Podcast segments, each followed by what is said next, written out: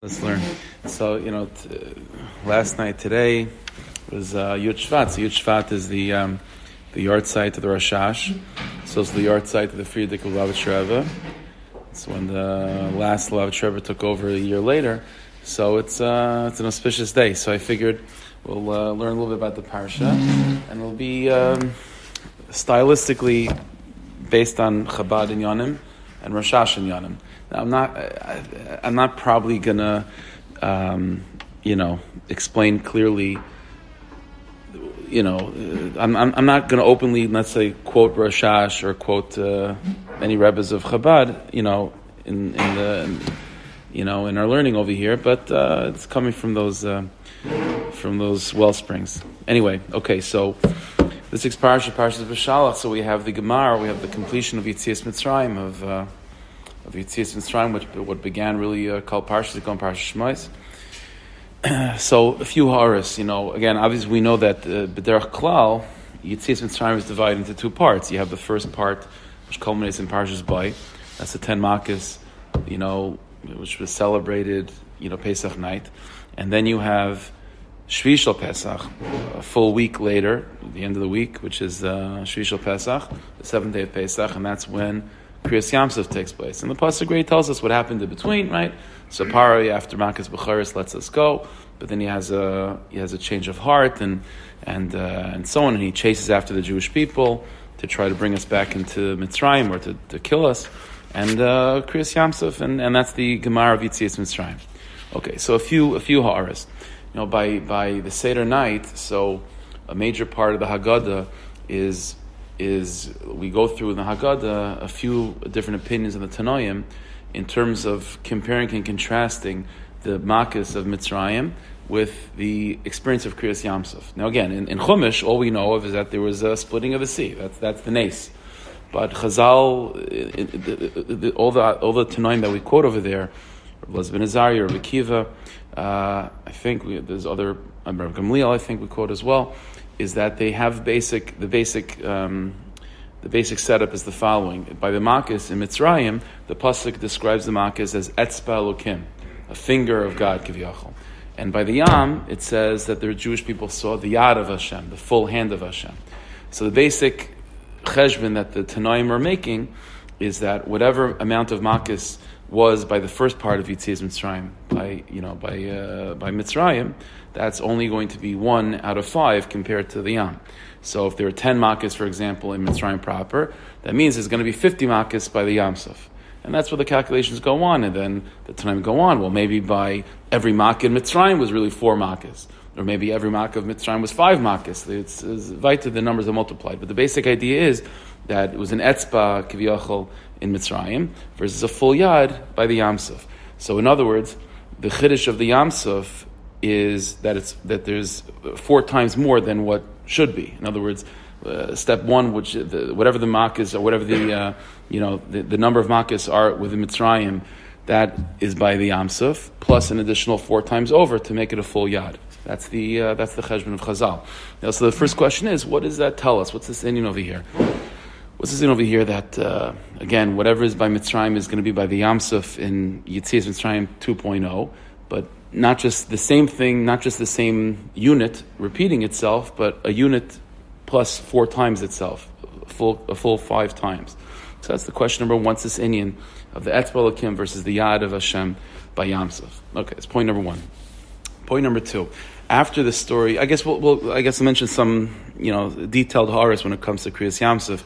Um, so one is like this. It says right before, right before, uh, right before Az Yashir. So it says after the splitting of the sea, V'yar Yisrael Siyad Hagdoil. Again, that's the the Hagdoil, the hand of Hashem. Asher Asa Hashem Mitzrayim. V'yiru Amis Hashem. So this is a, this is a, this following are the the, the Svarim bring down. V'yiru Amis Hashem. That the Jewish people feared Hashem. They, they feared Hashem, v'yaminu Hashem, and they also believed in Hashem. So the question that Baal HaTanya is mamorim about this, v'yira meshavaya v'yaminu ba'havaya. Uh, first of all, what does it mean that they, they feared Hashem and they believed in Hashem? What's the what's the repetition over here? And it's more than repetition; it's really a contradiction. Yira, again, we translate as fear, but the word yira is really the same letters as re'i, which means to see. Whenever there's a revelation, a revelation results in some sort of emotional response, whether it be a hava, whether it be yira, but it's because of a gilui.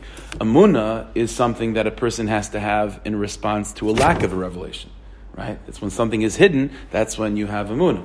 The amunascha is baleilas. So the question is not only the repetition, but what's the but the pasuk is is contradictory. The yira amis Hashem. In other words, the Ribbono Shel Olam, there was a revelation of the Ribbono Shel Olam's presence by Har Sinai that, ref, that, that resulted in a response of Yira. But then Vayaminu Hashem, and they also they believed in Hashem. What do you mean believe? You don't have to believe if it's if it's a Yira. That means it's a clear clear revelation. So what's the Vayira Amis Hashem and Vayaminu Hashem? Okay. Then the pasuk continues with the actual uh, song of Az Yashir. So the, the, and the opening line is Ashir Hashem. Moshe and the Jewish people sing. We're going to sing to Hashem. Ki goy ga, because the Ribbono Shel Olam is extremely exalted. So he he you know he, he catapulted, he threw the horse and the rider into the Yamsuf. So what does it mean? Ki goy ga, So if you take a look at Onkelos, so Onkelos translates the pasuk like this: that again we're going to Shir Hashem, we're going to sing to Hashem, ki goy ga, because the Ribbono Shel Olam is exalted, extremely exalted. And how does the Ribbono Shel Olam express his exaltedness? So it's the fact that the horse and the rider, in other words, the chariots of Pari, were thrown into the Yamsuf. Okay, so uh, just breaking down the pasuk, this needs explanation. Uh, what exactly is so? What is it about the miracle of Kriyas Yamsuf that reveals ki goy ga, the exaltedness of God? I mean, every miracle is revealing God's power. I mean, Dam does that. No one, no one can do the mark of Dam, so that shows God's exalted. What is it about the Kriyas Yamsuf that reflects Kigoy Ga, whatever that means? And the pasuk is, is interestingly enough identifying the specific aspect of Kriyas Yamsuf, which reveals Kigoy Ga, the exaltedness of God. And by the way, this is the first line of Azyash, which means that this is the, the essence of what Kriyas Yamsuf was about. And what is it? That the, ride, that the horse and the rider were thrown into the Yam. Now that's interesting because that's not the main. When you think about Kriyas Yamsuf, the main miracle, the main shock is not that the, the horse and the rider were thrown into the Yam. The horse and the rider thrown into the Yam. That's really the, just the Mitzrayim chasing the Jewish people into the Yamsuf and then getting drowned when the Yamsuf goes back to normal. The main miracle is what? Is the splitting of the sea. So it should say ki goy ga the fact that uh, as the pasuk goes on later to talk about that the that the depths split up and there was walls that, that's the miracle.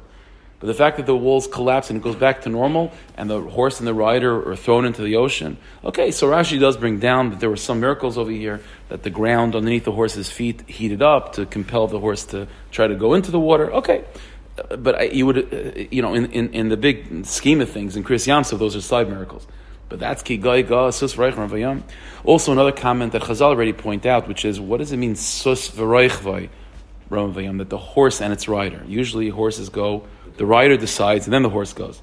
I guess that, that, that's one of the sources that I mentioned just a second ago from Chazal that there was a miracle that the ground heated up and the horse on its own, you know, uh, against the will of the rider, you know, uh, threw themselves into the yam. Okay, but uh, again, shiv panam Torah. So again, kipshuta ki goy gas rayam. This is the this is the imik of what it is.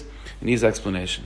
okay, finally, finally, at the end of the story. So again, you have Oz Yoshir, and then Miriam sings as well, and then the Jewish people begin to travel from the Yamsuf. Vayasa Moshe Yisrael Yamsuf. Moshe Rabbeinu makes us travel from Yamsuf, and we go three days. The pasuk says, "Well, we didn't have any water." Fine, we get to a place finally that they find water, but the problem is kimarim the waters were bitter. They were uh, they were uh, they were undrinkable, and that's what the name of the place was Mar. In fact, so the Jewish people then complain to Moshe, "We need water." So Moshe Rabbeinu davens to Hashem, and the Ribbono Shel Olam shows him an eitz, some sort of tree, a plant, and Chazal make a point of saying that the bark of this plant of this tree was itself bitter, and the Ribbono Shel Olam tells Moshe Rabbeinu, "Miracle, take the bitter tree." and put it into the bitter waters, it'll become sweet. Okay, so it's a maifis, it's a miracle. And to that, the Ribbono Shel Olam then says, If you listen to my mitzvahs and so on, then what? Then kol machla shesantiv Mitzrayim, then all sickness and all difficulty that you saw in Mitzrayim by the makis and so on. So lo yasim alecha, you're not going to have. Ken Hashem refecha, I am Hashem, the one that heals you. Okay, so all of a sudden, the Ribbono Shel Olam, after this last episode of the the bitter waters turning sweet, refers back to Yitzis Mitzrayim. Almost as if this is the Makah Patish, this is the completion of Yitzis Mitzrayim. And until now we have two parts. There's the, the Makis of Mitzrayim, Parshas Bay, and then you have uh, Parshas B'Shalach, you have Kriyas Yamsuf. But evidently there's, there's something that the, the, the, the Yitzis Mitzrayim then continues into this episode of Mara, of the water, bitter water is turning sweet. Ad Kedei Kach, the Rebbeinu says, now everything that you saw Mitzrayim is in the rearview mirror, mamish. You're never going to have it again. Ken Yeshem Refecha. But more than that, not only is this just an additional little, you know, uh, finishing off of Yitzis Mitzrayim, but according to Chazal, this little, this last little episode is really a completion, specifically of Kriyas Yamsuf. How do I know? Well, first of all, it's part of the Aliyah of Kriyas Yamsuf.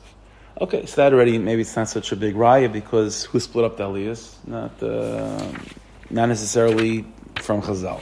Okay, but the truth is, we do have a source to indicate that it is connected, Be'etzem, according to Chazal, to this to the episode to the aliyah of, of Kriyas Yamsuf, in the in the Kriyas Torah of Shishal Pesach, the seventh day of Pesach, which is about uh, about Kriyas Yamsuf. There's no by by Shishal Pesach, the seventh day of Pesach. We don't read about Parshas Bay or the Makkos. We read about Kriyas Yamsuf because that's what the seventh day of Pesach is about. And the Gemara says in Megillah that what should you read on Shishal Pesach? Parshas B'Shalach, Kriyas Yamsuf, until the end of this story with the waters turning sweet. So, I mean, what does this do with anything? Stop before, right after Miriam sings the song with the Jewish people. That's the end of Kriyas Yamsuf. No. Chazal understand that this is the completion of Kriyas Yamsuf. Okay, so this is what we need explanation. What is you know, so, we have two parts to to Yitzis Mitzrayim. You have the first part again, the Makis of Mitzrayim, and then you have Kriyas Yamsuf. But Kriyas Yamsuf himself itself has this addendum, has this uh, additional uh, uh, this additional ending of the story of the waters of Mara turning sweet. Okay, and we have to understand. So, what does the miracle of those wa- bitter waters turning sweet have anything to do with with specifically Yitzis Mitzrayim in general, and specifically Kriyas Yamsuf? And there's, there's additional questions. Also, the pasuk says, "Keni Hashem Reifecha." I am Hashem, the one that heals you. He says, "Heals you." It says that all sickness that I'll put on Mitzrayim, I won't put on you. Then you don't need to be healed, right? You don't need to be healed, right? If, you, if you're not sick, you're not sick. If you're sick, then you need to be healed. What does it mean? Keni Hashem Reifecha. And it's interesting. Those are the last words. Another according to Chazal, Keni Hashem Reifecha. Those are the last words of Yitzis Mitzrayim. That's it. That's the, that, those are the Gemara, the Tzanaka Patish of Yitzis Mitzrayim and Refrat Kriyas Yamsuf. Keni Hashem Reifecha. So you have to understand what is Kriyas Yamsuf and Yitzis Mitzrayim Bechlal, but Kriyas Yamsuf Befrat have to do with the inyan of Refuah. The inyan of Refuah. Um, okay. Fine. Now let's let's begin to, to develop the idea. Kriyas Yamsuf begins with famous words, Oz Yashir Moshe of Yisrael. Then Moshe, the simple translation is, then Moshe and the Jewish people will sing. Oz Yashir in the future tense. So it's well known that Rashi brings down from Chazal, Oz Yashir Moshe. Rashi says, uh, so that uh, that uh, it doesn't say Oz Shar, that that's when Moshe Rabbeinu sang the song, Oz Yashir. And so the Gemara says in Sanhedrin, and Chazal bring it down, that Remez L'Tchias HaMesim in There's a hint to Tchias HaMesim. So all of a sudden over here, that again, in other words, Moshe Rabbeinu and the Jewish people definitely sang the song of Kriyas Yam, by Kriyas Yamsuf. But as Yoshi Yisrael means that that they're going to sing it again. There's going to be future singing by Moshe and the Jewish people by uh, by Tchias Mesim. All right, so what's Tchias Mesim doing over here? What's Tchias Mesim doing over here? so it's like this. What Chazal are trying to hint to over here with this Nakuda that Kriyas Yamsuf has a, a remes to Tchias Mesim is that what they're what they're doing is that they're putting the whole story of Yitzias Mitzrayim in a certain context. Okay? And so, in other words, we, we, we, have the story of an individual person, let's say. So, an indiv- individual person is born. Okay? Mazel tov, person uh, comes into the world. But you come into the world already after the Chet of the Yitzdas, it means that the person's coming into the world already with the clock ticking down. I mean, the person comes in, you know, 120, and that's it. So, a person has life, and life goes on, you accomplish amazing things. But Lamaisa, there's such a thing as death, and there's there's a, there's a finality to life. Life has a has an end, and then the person Bez Hashem is Zeichet to Tchias and when Tchias Amesim takes place, then they live forever. Right? That's the story of the individual person. Uh, just as that's true for the individual, Chazal are hinting to us that so to, to a certain degree, to a certain aspect, we can view the Jewish people also collectively, even in this little window of time of Yitzias Mitzrayim, of Golas Mitzrayim, till the end of Yitzias Mitzrayim, also as sort of a a uh, condensed or a uh, microcosm of this collective experience of of first not existing, and then being born, and then person passing away, and then there being a resurrection. All of that is really on a national stage the story of Golas Mitzrayim and Yitzias Mitzrayim. How so? So Chazal say, Golas Mitzrayim is what? Is Goy Mikarav Goy. Chazal described that the Jewish people we, we, we were alive individually, but we weren't alive as a people. We didn't exist yet. We weren't born yet in Golas Mitzrayim. Golas Mitzrayim is a time that corresponds to a person before you're born. We were in the womb of Mitzrayim.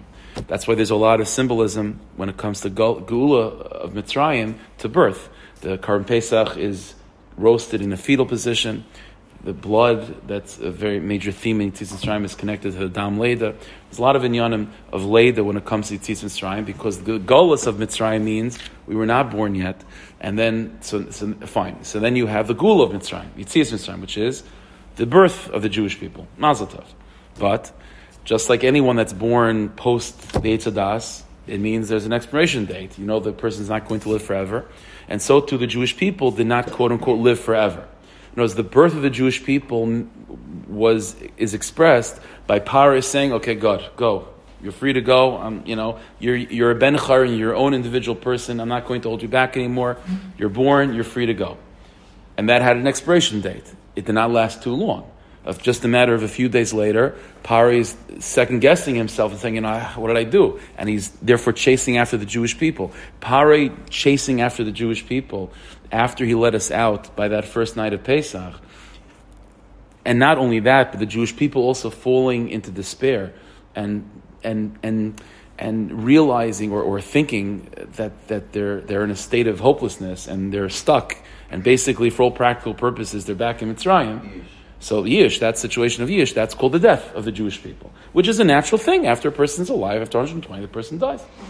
Comes Kriyas Yamsuf, Kriyas Yamsuf is Kriyas so Mikan remez the Tchias Mesim in a Torah because the Geula of Yitzis Mitzrayim. Be, in other words, what do you even need Kriyas Yamsuf for? Right? The, the, the, whole thing, the, like the Ribbono Shel Olam even says in the beginning of Parashat B'Shalach, the whole thing is I'm making this whole story up, right?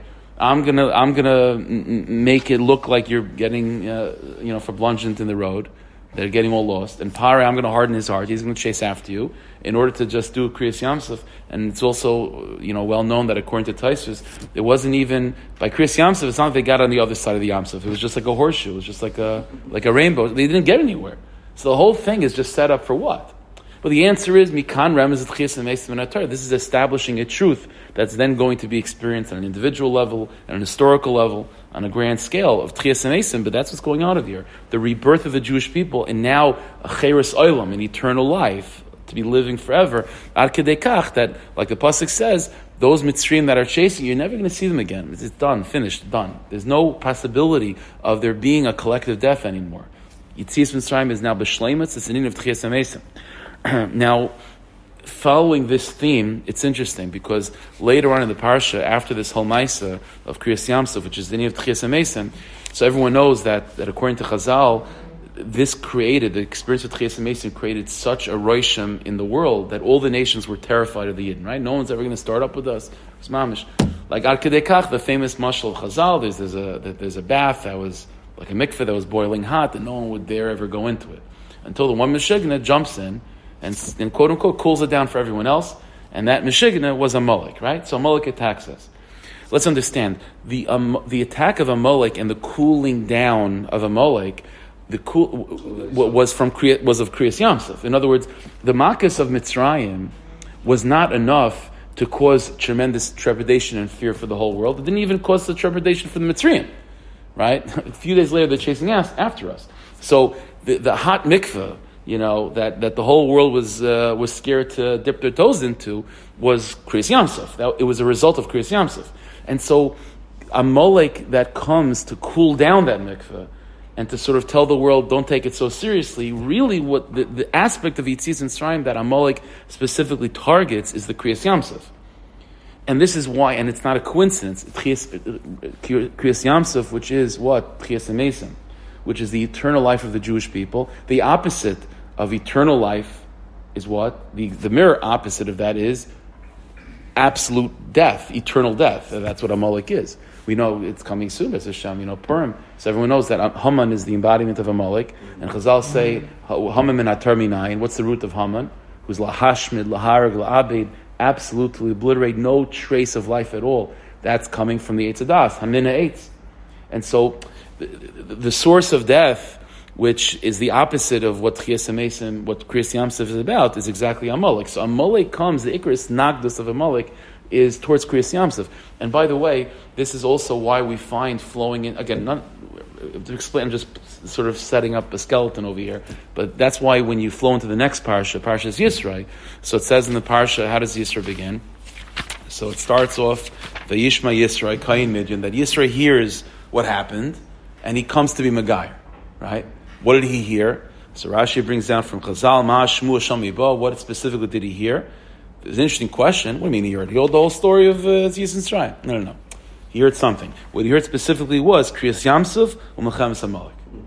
What's because in other words, Kriyas Yamsuf is the inyan of Tchias Mesim. The Gerus of Yisrael is also the of Tchias Mesim. Yisrael living as a guy, and not just as a guy of Kayin Midian, living as the Ovid of Avodah as the high priest of Avodah that's death. That's death itself. Chazal call Avodah Zarah Zivchei Mason. It, it's called something that's dead, right? We say this in Tilm all the time. You know, uh, they, they, have a nose, but they can't smell. They have eyes, they can't see. In Avodah Zarah is death itself. And then you have Yidden, where it says in Pasuk, Atem advekim Hashem lokechem, chayim kulchem. So the in of a ger of converting from a guy, but not just a guy, from a kayin midyan, from the Ovid of Avodah Zarah to a yid, that's tchias amesim. Ein. That's mamish. And so the question is, what caused this Hisairus that Yisro on his own should res- should resurrect himself? If such thing is even possible, Vishma Yisro. The answer is it was Kriyas Yamsuf. I, Amalek, came and cooled off that pool, and that's why the whole world weren't uh, being Megayer. Okay, but then, then Yehoshua was sent to weaken Amalek.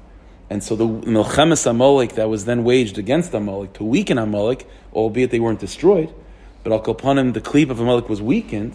So now you have Kriyas Yamsuf with the weakening of Amalek, who stands against Kriyas Yamsuf. So now Vishma Yisro, Yisro is able to be inspired by that and to go back uh, and to and to be Megayer himself. So in other words, what, we, what we're seeing from this is is that again, focusing in on comparing and contrasting the first part of Yitzis Mitzrayim, the Makkos of Mitzrayim, versus Kriyas Yamsuf, they're both the Inyan of, of the Jewish people coming to life.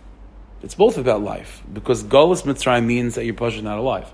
We don't exist. But, the, but when you compare and contrast the life that the Jewish people experience by the first, you know, half of Pesach, with comparing and contrasting it to Shusha Pesach, to uh, to what you call to Kriyas Yamsuf, they're both life, but one is a life that is ultimately that is ultimately mortal, which is eventually going to lead to death. Or as amazing as it is, Lamaisa, it's still 120. Versus Kriyas Yamsuf, we're talking about Chiyas Mason. Now we're talking about the Jewish people coming to life, Kach, where it's a Chiyas Olam, it's an eternal life. Okay, you have Amalek being misnagit towards it, that it shouldn't be able to really ripen and take over the whole world in such a revealed way. Okay, and we weaken Amalek, but Al Kopanim, that's what's going on over here. Okay, so at least now we have a, as Hashem, like a little framework through which we can engage in trying to understand, you know, uh, what Yitzis Mitzrayim is in part one and part two, and now we can identify what it means in Avodah Hashem in terms of being alive, but mortal life versus immortal life of uh, post. Okay, so the, fa- the basic question then is going to be so what is it about life now versus life after Tchias Mesim that makes life now finite and mortal versus life after Tchias Mesim, which is going to be immortal? We tend to think of it as just like, okay, it just is what it is. Like the Rabbanishim, you know, just right now, because of Adam and Chava, there's just a decree that there's such a thing as mortality. And, you know, after Mashiach comes, with Tchias Mesim happens, so the Rabbanishim will lift that decree. That's true. It's because Hashem decided it, and it's because of a decree. But there's a system. There's always a there's always a, a way how these things work. Okay, so let's put that to the side. Okay, and then let's talk about a certain inyan in Avodas Hashem, and we'll see how it plugs back in. Okay, I mentioned in the beginning that, that this is going to be Chabad influenced. Okay, so here's your clear Chabad influence. Okay, every single one of us ha- is comprised of two parts: nefesh alakis, nefesh behamis, an a godly soul an animal soul. That's the. I mean, it's not that. That's not the Baal HaTanya's. He didn't coin those phrases. It goes back to Chaim Vital and the Kisvei Ari. Um, but you know, it's, it's well known by the Baal HaTanya. The Kitzer, we have a body and we have a soul. We have not just a physical body, we have a part of ourselves that's bodily, that's drawn to physical things, that's drawn to animal, animalistic things. Not necessarily bad per se, but uh, low physical things. And then yeah, and then you have nefesh kiss, a godly soul. Now, uh, the the big yisoid is as follows: the the the, the, the nefesh kiss, the godly soul, the neshama that's brought into the world, really, again, maybe with time, if we have the we have the, the, time, we'll be able to explain this a little bit of a deeper way. But Uh, b'derech hapshat, in a very simple simple level, when the neshama comes into the world, the neshama is not being sent into the world for its own sake. The neshama is good to go. The neshama was happy in Shemaim. It, it, would still be happy in Shemaim. It doesn't need it doesn't need to be worked through. The neshama is fine. The neshama is sent to the world to what? To be mavarer, to clarify and to fix something else that's broken and something else that needs to be refined, and that namely the body or the nefesh abamas. And so we have the, the, in, the, in, the, in the terminology of Chassidus, you can you know it's, it's, it's described the following thing: you have the mevarer, the clarifier, the fixer. That's called the nefesh elokis, and you have the misbarer, the thing that needs to be clarified, the thing that needs to be fixed, namely the body or the nefesh abamas. So a person has uh, raw midas, midas that are unrefined, tendencies that are unrefined, uh, human brain which you know is not necessarily full of godly knowledge, that's not full of uh, of spiritual sensitivities, and all that stuff the neshama lakis has. And so the job of the nefesh lakis of the godly soul is to be mavar, is to influence and to clarify and to uplift and to refine the coarse qualities of the nefesh That's the and that's the dynamic. Now, in Chassidus, we're taught the following thing that there are two ways for that birur to take place. One way, which will eventually result in death, ultimately, or a way that will eventually result in eternal life. What do I mean? There's one way for this birur to take place in which the clarification is, is going one way is going one way. The, ne- the, the mavarer, the clarifier, the fixer is doing all the work, doing all the heavy, uh, all the heavy lifting. The nefesh alakis is being mavar, is clarifying the nefesh Behamis. Now, the nefesh Behamis, what is its role in this relationship? Just you know, not fighting back, not fighting back. I'll just, I'm going to allow the nefesh alakis to do its thing. Now, when if that's the mentality, if that's the mode, so then the birur, the clarification, the fixing, the uplifting, the refinement is truly not changing the Nefesh of Behamis per se. Because the Nefesh of Behamis is never really allowing itself to be engaged in the process. You understand? It's remaining passive throughout the whole thing, and to a certain degree, it's just shutting itself down to allow the Nefesh Elakis to sort of be in charge. So the person, uh, I'll give you an example. Let's say you have a very simple example, kids in class, right? So kids, Bez Hashem, should go back to school already, right? So uh, they did, Baruch Hashem. So they, uh, so the kids in the class. So you have, so in, you could have an example where you have, let's say the in the classroom, let's say the Rebbe or the Mora would be like the Nefesh Lakis, and the kids like the Nefesh Abams. Okay, so the job of the Nefesh Lakis is to be mavar, is to fix the coarseness and the and the vildachayas of the Nefesh Abams. Right, that's the job. But one way of that beer is where the kids are not really they're not really like uh, uh, expressing themselves, and they're not really engaging and being active participants in the process. The kids are just overwhelmed with intimidation or whatever the case may be by the presence of the Rebbe or the Mora. Ad that the kids are just sitting quiet, and the Rebbe or the Mora is able to, to teach and to do to do the kids to do their thing. But the second, as we know, the Rebbe leaves the classroom, the Mora leaves the classroom, then the kids are back to square one.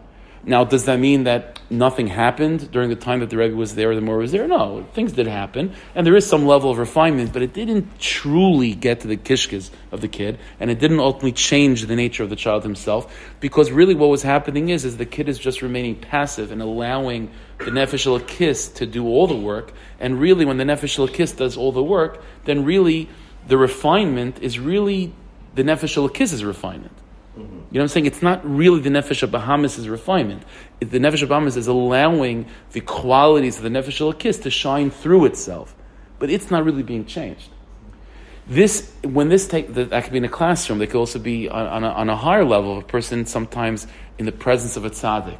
Sometimes, there, you know, this is a big debate amongst Talmidei Baal Shem, which is what, what is the ideal for a person to become batal to a tzaddik or the, the mile of that is that when a person is, is in the presence of someone very, very great, so they themselves can reach ex- extremely high levels that they couldn't do on their own. But the other side of the argument is, yeah, but they're not really your madregas. You're just channel. You're just allowing the tzaddik's light to be channeled through you. So it seems like it's you, but it's not really you. Or maybe the other side of the argument is maybe it's better to become to have uh, have strength and obviously influence, because again, ultimately, the nefesh Elokis or the tzaddik in this in this dynamic is the source of fixing. But but the ikar tachlis is that you should become fixed within yourself because of that influence. And so here, here's the nakuda: when this type of birur takes place, where it's it's basically the mevarer doing everything, and the misbarer, the one that's being fixed, the nefesh is just remaining passive in the process they're not truly becoming unified. You understand? They're not truly becoming unified. The Nefesh Elokis is not truly uniting with the Nefesh of Behamis. And the Nefesh of Behamis is not truly uniting with the Nefesh Elokis. The Nefesh of Behamis is not becoming more godly. And the Nefesh Elokis is not truly coming into the territory of the animal soul. They're not really mixing. They're not really mixing. They're, they're doing this nice you know, dance with each other and they're not getting, not stepping on each other's toes, but they're not truly mixing. Because of this, this will result, when you have this dynamic, it will result in, in life, when the Nefesh Elokis unites with the Nefesh Behamis, that means a person's alive, right? He's a Neshama in the Guf. That's being alive. But because they're truly not mixing and they're not becoming really, they're not taking on the qualities of each other in truth, so then it's only a matter of time until the host expels and repels the uh, the other one. You understand? They're not truly becoming one. Things that are not truly one, it's only a matter of time until they separate. And so the nature of so so what is life? Life is a union between the nefesh elokis and the nefesh abamis, between the neshama and the guf. For what purpose? For the purpose of the of the neshama clarifying the body. Not only, by the way, is that the purpose of life, that is life itself. There's a piece from the Leshem in the beginning of, of Sefer Hadeya where he writes this mafurish. He says, every second of life, the nefesh elokis, is, whether we re- recognize it or not, is clarifying and fixing the nefesh of Behamis. Ad kach that the Leshem writes that it's such an intense experience for the nefesh of Behamis that this is why the Rebbeinu made the world in such a way where a person has to sleep at least every three days. Why? Because he said if a, when a person sleeps, so a little bit of the nefesh Elokis, or maybe a lot of the nefesh Elokis is removed. So the nefesh Behamis is able to, to, to, to, breathe, you know what I mean, to take a breather a little bit, you know, uh, that, it, that it should come back to itself. Said the Leshem, if a person went through an extended period of time without sleeping, where the nefesh Elokis is just constantly pounding on the nefesh Behamis, then the person would cease to become a human being, Pasha. You, you couldn't live like that. So, the, the, so in other words, not only is this birur, this clarification, the purpose of life and the avoid of life, that is life. That is life itself. The nature of neshama in guf is automatically a process of clarification. But this process of clarification, again, it can happen in the following way, where the, the heavy lifting is from the nefesh Elokis. The nefesh behamis is not really be, being engaged, not truly being engaged, and this will result in what? In life, but ultimately a life that will eventually have to separate because they're not truly becoming one. This was the first stage of Yitzias Mitzrayim. Yitzias Mitzrayim was what? Is that just, I'm going to beat Pare over the head. Pare, and there's this dynamic, right? The, the, the, the, the Makis sending, you know, eh, eh, you know, uh, uh, punishing Pare and the Mitzrayim, forcing them to let the Jewish people go. This is, the birur, this is the clarification, this is the the, the onslaught of the Nefesh Elokis over the Nefesh Behamis.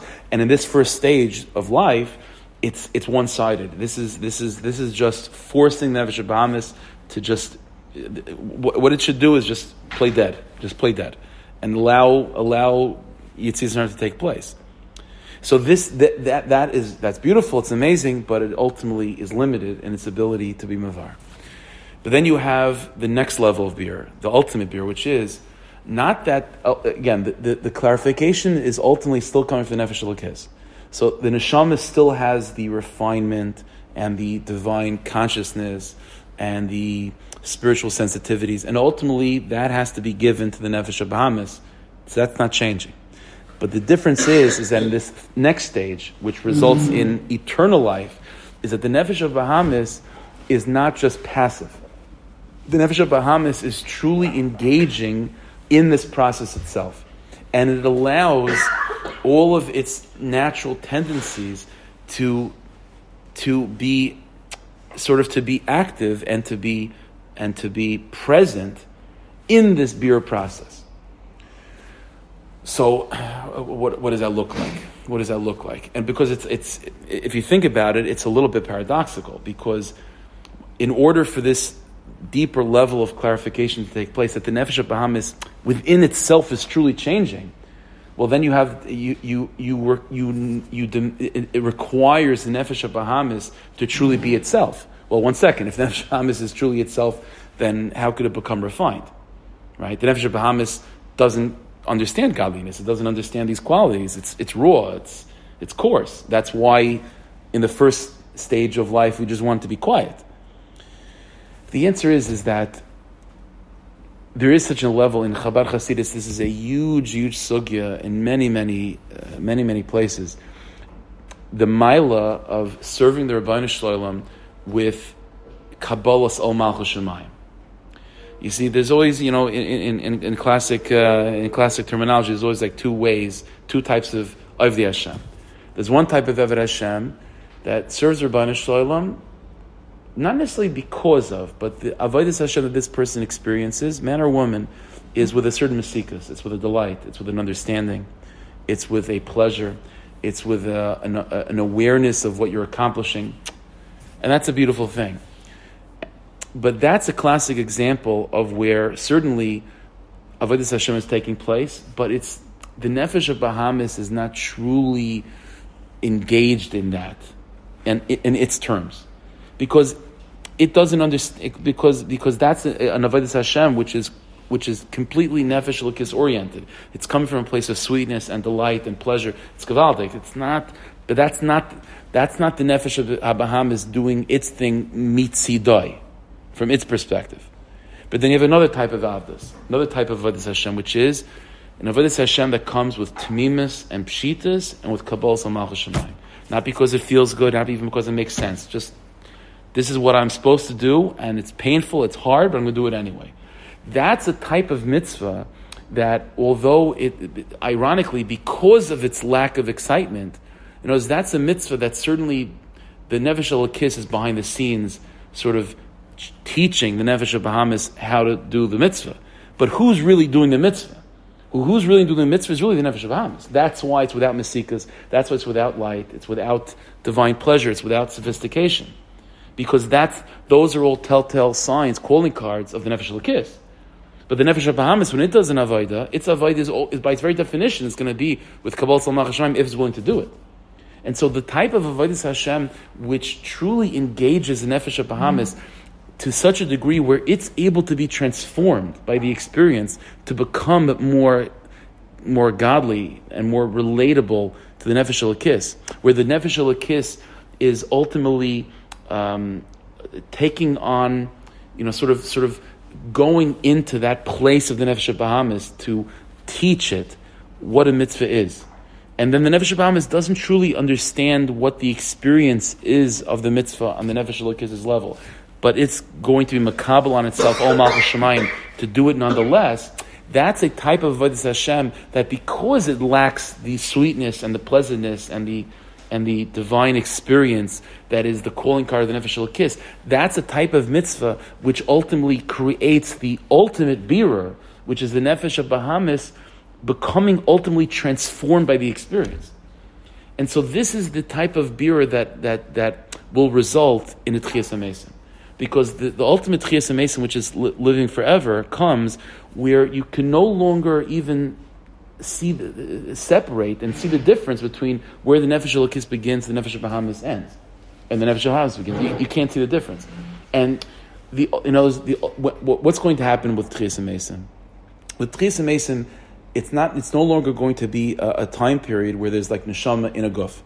The neshama and the guf are going to be are going to be indistinguishable from from another. That even the body will be sustained from the ziv hashchina, just like the neshama is. Well, where does that? What type of avodas Hashem does that result with? That, that leads to that.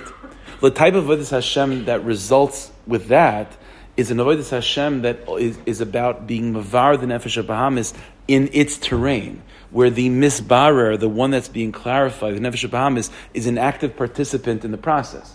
And so when the Avodah Hashem is taking place in such a way where it's the misbarer, the Nefesh of Behamis, is active in this process, then the result of this is eventually where the Nefesh of Behamis begins to, to take on Nefesh Elkis qualities, Nefesh Elokis begins to take on Nefesh of Behamis qualities, ad kach, where they, they, they become literally one and inseparable and, in, and indistinguishable from each other, and that results in Tchias Amesim. And so, so Kriyas Yamsuf is the embodiment of this. Kriyas Yamsuf is again the, the second stage of life of Tchias Amesim, and this is why. Let's go back to answer some of the questions. This is why the Gemara of of, Yitzi, of Kriyas Yamsuf. Here, let, us go like this. Kriyas Yamsuf is sus v'roich v'ram v'yam. We won't be. We're, we're gonna. We need a, one other nekuda to begin to answer all the questions, but at least like this: sus v'roich v'ram v'yam. The horse and its rider thrown into the ocean. Kriyas Yamsuf.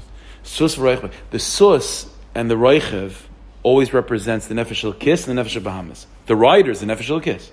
The sus, the, the, the one that's ridden, the one that, that's being told where to go, you know, hopefully, is the nefesh behamis. The chiddush of Kriyas Yamsuf is is that the sus was as prepared to be thrown into the ocean as much as the Rechav was. Maybe even even more. Maybe the sus was really in charge. And so the, the whole secret of Kriyas Yamsuf is is that sus is that there was no separation between the Reichav and the sus. Kach that it's even hard to distinguish who's the Reichav and who's the sus. That's the secret of Kriyas Yamsuf. This is why, let's go back, this is why the first stage of the Yitzias Mitzrayim is, a, is an etzba, whereas Kriyas Yamsuf is a full yad. The, the single etzba, the single unit, that means the nefesh Elokis. The nature of nefesh Elokis is to be one.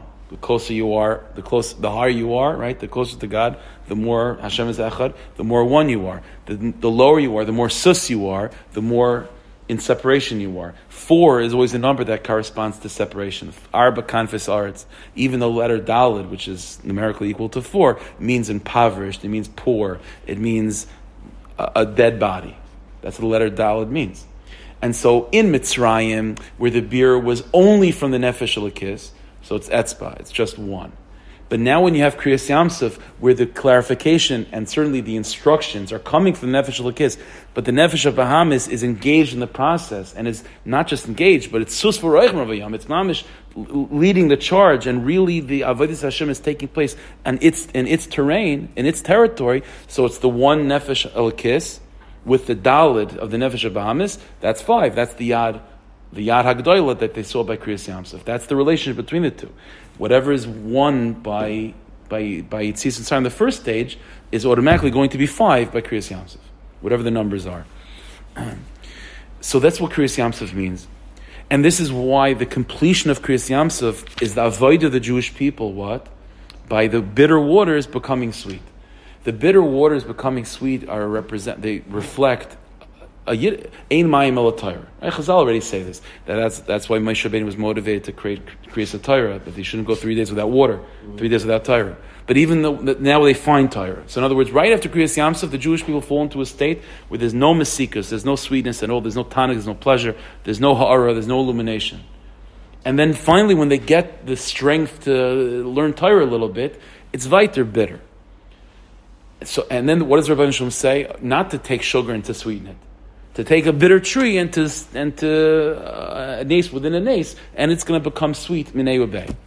The secret of this last shlav is th- that's the experience that it, it's all going backwards, right? Because we know Yitzias Mitzrayim is the Rabban Shalom like foreshadowing what's eventually going to come. So Rabban Shalom shows Kriyas Yamsuf, which is an unbelievable experience of Sus V'Rechem Ravayam, the Yad HaGdayla, and now the Rabban Shalom shows you, oh, you know how you're going to be Zaycha to that? Eternally, is if you go through a life of Mayim of bitter waters, which means a Yiddishkeit that's on the, that's that's within the context of Nefesh Behamis, but you do it on Nefesh Behamis' page, and Nefesh Behamis is active participant in the birur. That will result in what? In it becoming sweetened by itself. It will, it'll begin to take on the qualities of Nefesh Elokis. The Nefesh Elokis is already in the territory of Nefesh Behamis. They become one with each other.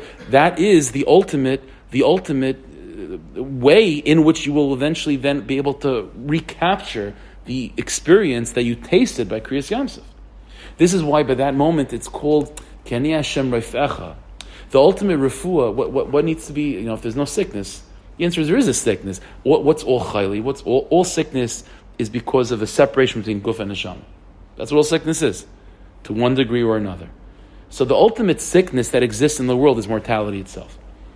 So the, the sugya of Kriyas Yamsuf and Befrat and the, the, the and the, the avoid that's being laid out to us in the story of the bitter waters after Kriyas Yamsuf is itself telling you how a person is zeichet to the ultimate refu, which is Chiyas Amesim, which is to live forever. How do you turn your nefesh of Behamis?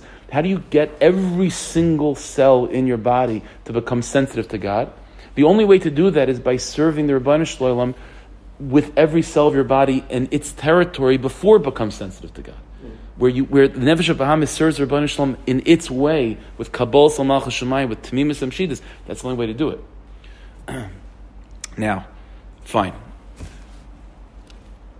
One other Nakuda.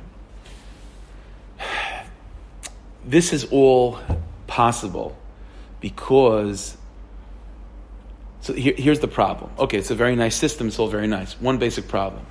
Lamaisa, how does the nefesh of Behamis become a nefesh lokis? right? Lamaisa, they're different.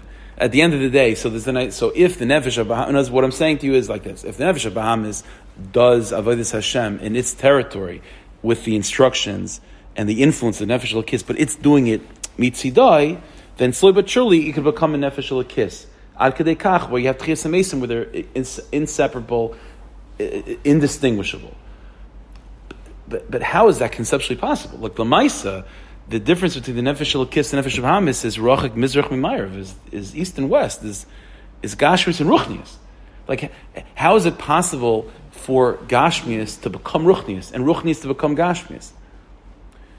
The answer is, is because what's behind the scenes of this entire system is Kigoy Ga. And this is something I spoke about on a, I think it was a Friday night, maybe a few weeks ago, is that, you know, Shabbos morning by the end by the, in the brachas of of Kriyishma before Kriyishma. So there's an addition we, we make by Shabbos. We before Kel so we have a few lines where we where we talk about Chias Mesim, right? And we're makdim such a thing by Chias Mesim. We, we, we begin to talk about the Rabbanim of Ein Aruch Lecha. There is no one that could be compared to God, and it's in that context of Ein Aruch Lecha that we then mentioned Chias Mesim. What does that mean? So it's like this. It's true that Gashmis and Ruchnis are very, very different from each other. But you know, there's a principle in Chabad Hasidus, which is is that when you have, let's say, the, the mashal that's usually given is if you have, let's say, two generals that are fighting with each other, debating with each other about a certain tactic in war. So they can't see eye to eye. They're, they're, each one is a is a gavra. Each one is a general. There's no and there's no reason for one to give in to the other. So the Baal HaTanya famously said a mushal that the, sometimes the only way for these generals to be forced to find something within themselves to come together is only if the king himself, that's much, much greater, in a way of ein erech, when the king himself, who's, who's, who's not just a few levels above the generals, who's completely a separate category than the generals. When the king presents himself before them, then both of them are bottled to his presence. And that's the only way how you could even get them to discuss and to get them to figure out a pshara and to become united. In other words, the principle is when you have something that's not just greater than two opposite, you have two opposite powers, two opposite qualities in order for them to become united, you need to you need to have something that presents itself that's not just a little bit greater than both of them, but something that completely that that something again. I know the word there are words. It's it's shloi erech. It's it's not even in the same arenas where they're coming from. Yeah, completely shloi erech of where they are, and so and so here's the nakuda. The Rabbanu Shloim, when we think of the Rabbanu Shloim in a very naive way, we think the Rabbanu Shloim is Ruchnias. Right? is and we're Gashmi, so we have to we have to somehow connect to Ruchnias to find God. The Rabbanu Shloim is not Gashmi, for sure. But the Rabbanu Shloim is not Ruchni either. Who is the Rabbanu Shloim? Unknowable. Shalei Erech. The Rabbanu Shloim, the reality of God is without measure, immeasurable, unknowable. The, the, the, the, the, the, reality that we experience is of two parts, Gashmis and Ruchnis. Those are the two parts that we experience to each other, and each one is only, and we and we could, and we can compare one to the other. God is neither. God is neither. God is not Gashmi or Ruchni. God is the creator of both. Everything was created, Yeshma, something from nothing which means that from the perspective, if, if to really contemplate such a thing is really mind-boggling. That thing that all of reality was created of nothing, like it came. The Rabban Shalom created the world something from nothing, which means that from the Rabban Shalom, from who the Rabban Shalom Kiviyachal is, what's the what's the difference in Gashmis and Ruchnis? There's not such a distinction, distinction between the two. First of all, neither of these categories of Gashmi and Ruchni are ultimately ironclad because they are both created not just the things that take up these dimensions were created, the categories themselves were created. God is not Gashmi or Ruchni. And so these categories themselves were brought into creation. Once they're being brought into creation by a being that's, that, that, that's way beyond the conceptualization of either category, then, then both these categories are already not so far from each other not only not, not so far from each other, they both fundamentally are therefore expressions of some deeper reality that is that is that is not being that is not the domain of either of either of them. And so once you have quote unquote a revelation of God in such a way of shaloi ke'erach, of ein aruch lacha. So usually God in that in that dimension of who He is, which is beyond Gashmi and Ruchni, is not even like we don't even we don't, there's no words. Well, once if that part of God that's ein aruch is not thought about and not not sort of brought out into into the you know brought out into our consciousness, then Gashmish Ruchnius are are are there's no way to melt. There's no way to bring them together. It's just not, they're, they're two opposites, and these are and reality is Gashmish Ruch. That, that's reality. There's nothing that's there's nothing that's bigger than that. There's nothing that that encompasses that. Those are the domains that, that, ex, that existence resides within. Gashmis Ruchnis. That's it. But once there's a revelation of a bigger space, so to speak, that even Gashmis Ruchnis is a part of, then they're neighbors. And not only they're neighbors, they're partners and they're twins. And maybe they're coming from the same place, which means ultimately they kind of still are the same thing. And so the, the Mesim is possible and this ultimate union between Nefesh Behamis and Nefesh Elkis is possible. We have the process at which to do it, through the mitzvahs and avodas Hashem of Kabbalah Salmach Shemaim. But there is a presupposition, there's a backdrop that is required to allow this to work, which is Kigai Ga, that God is beyond exalted. Gigai Ga means exalted above exalted. Ruchnius is exalted, but God is, ruch, is above Ruchnius. There's such a thing as chayil, secular, which is gashmi. There's such a thing as kaidish, which is ruchni. And then there's kaidish kadashim. It's kaidish kadashim. Super duper holy. Kaidish kadashim means that it's beyond.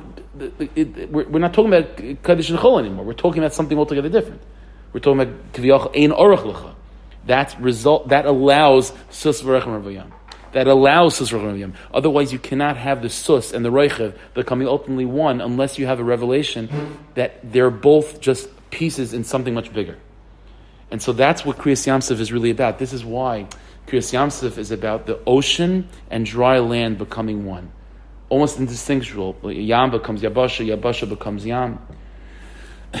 dry land means Amadis Galia, means the revealed world. It means Gashmias. The, the Yam, the ocean, because the Zohar says, is called Amadis Gasi, the hidden world, which means Ruchnias. The fact that Yam and Yabasha become one, that itself is the backdrop within which Vayam. The, entire story of Kriyas Yamsuf is therefore not only telling us what the Avodah Hashem, what is Chiyas Mesim.